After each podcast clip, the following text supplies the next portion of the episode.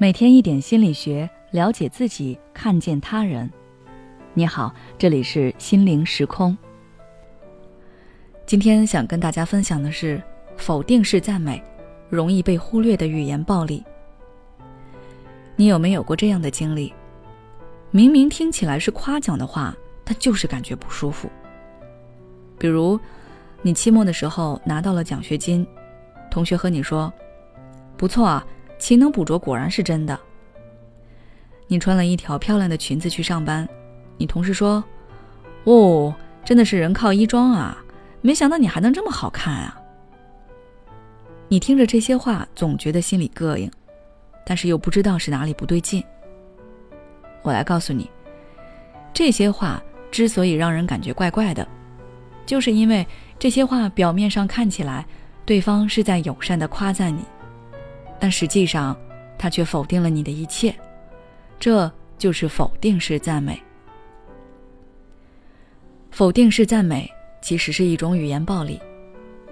说到这儿，有些人可能会觉得我有一点小题大做，认为这只不过是几句玩笑话，怎么能把它划分到语言暴力的范畴呢？大多数人都认为，只有谩骂、贬低、诋毁。嘲笑等这类含有强烈攻击性的语言才属于语言暴力，但实际上，语言暴力的范围要比我们想象的更广。语言暴力的目的旨在损害他人的自我意识，让对方的心理上和精神上受到侵犯。它不仅包括我们能轻易察觉的讽刺性话语，还包括那些明褒实贬的否定式赞美。比起直接诋毁谩骂。否定式赞美不仅伤害性大，而且还更加隐蔽。对于嘲讽和辱骂，我们可以通过那些侮辱性的字眼和恶劣的态度，轻松识别出别人对我们的恶意，从而采取相应的回击。但是，对于否定式赞美来说，赞美与否定同时进行，我们就难以分辨出来对方真正的意图，也就更容易接受那些否定。比如，我举两种话术。第一种是说，你能有今天都是靠着家里，没了家里的支持，你什么都不是。另一种是，你可真幸运啊，刚来公司没多久就能够晋升，家里一定给予了不少支持吧？真羡慕你有这样的背景。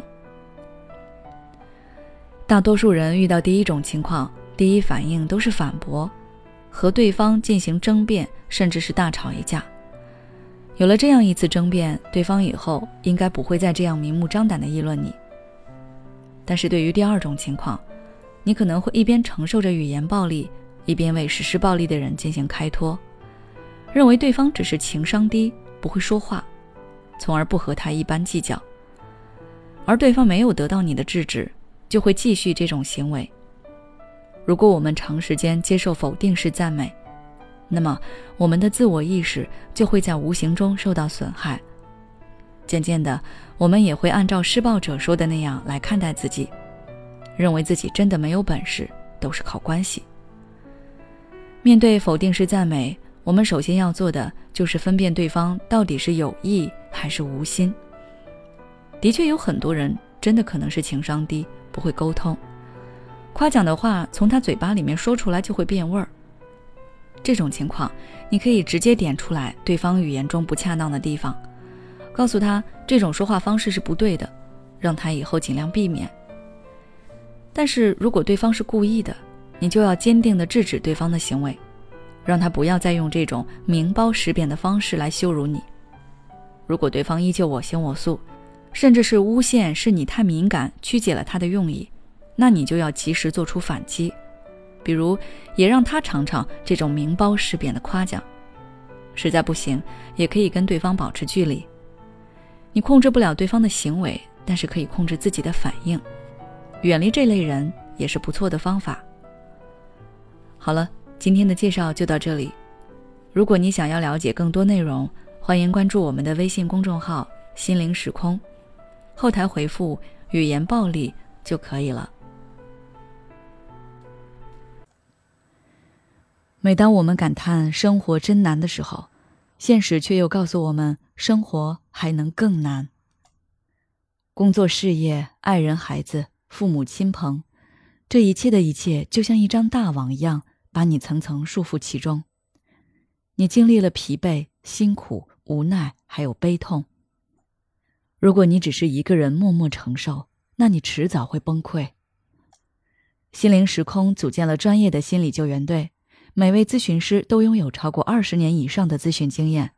只要你需要，我们就在。微信关注“心灵时空”，后台回复“咨询”就可以体验十五分钟心理清诊了。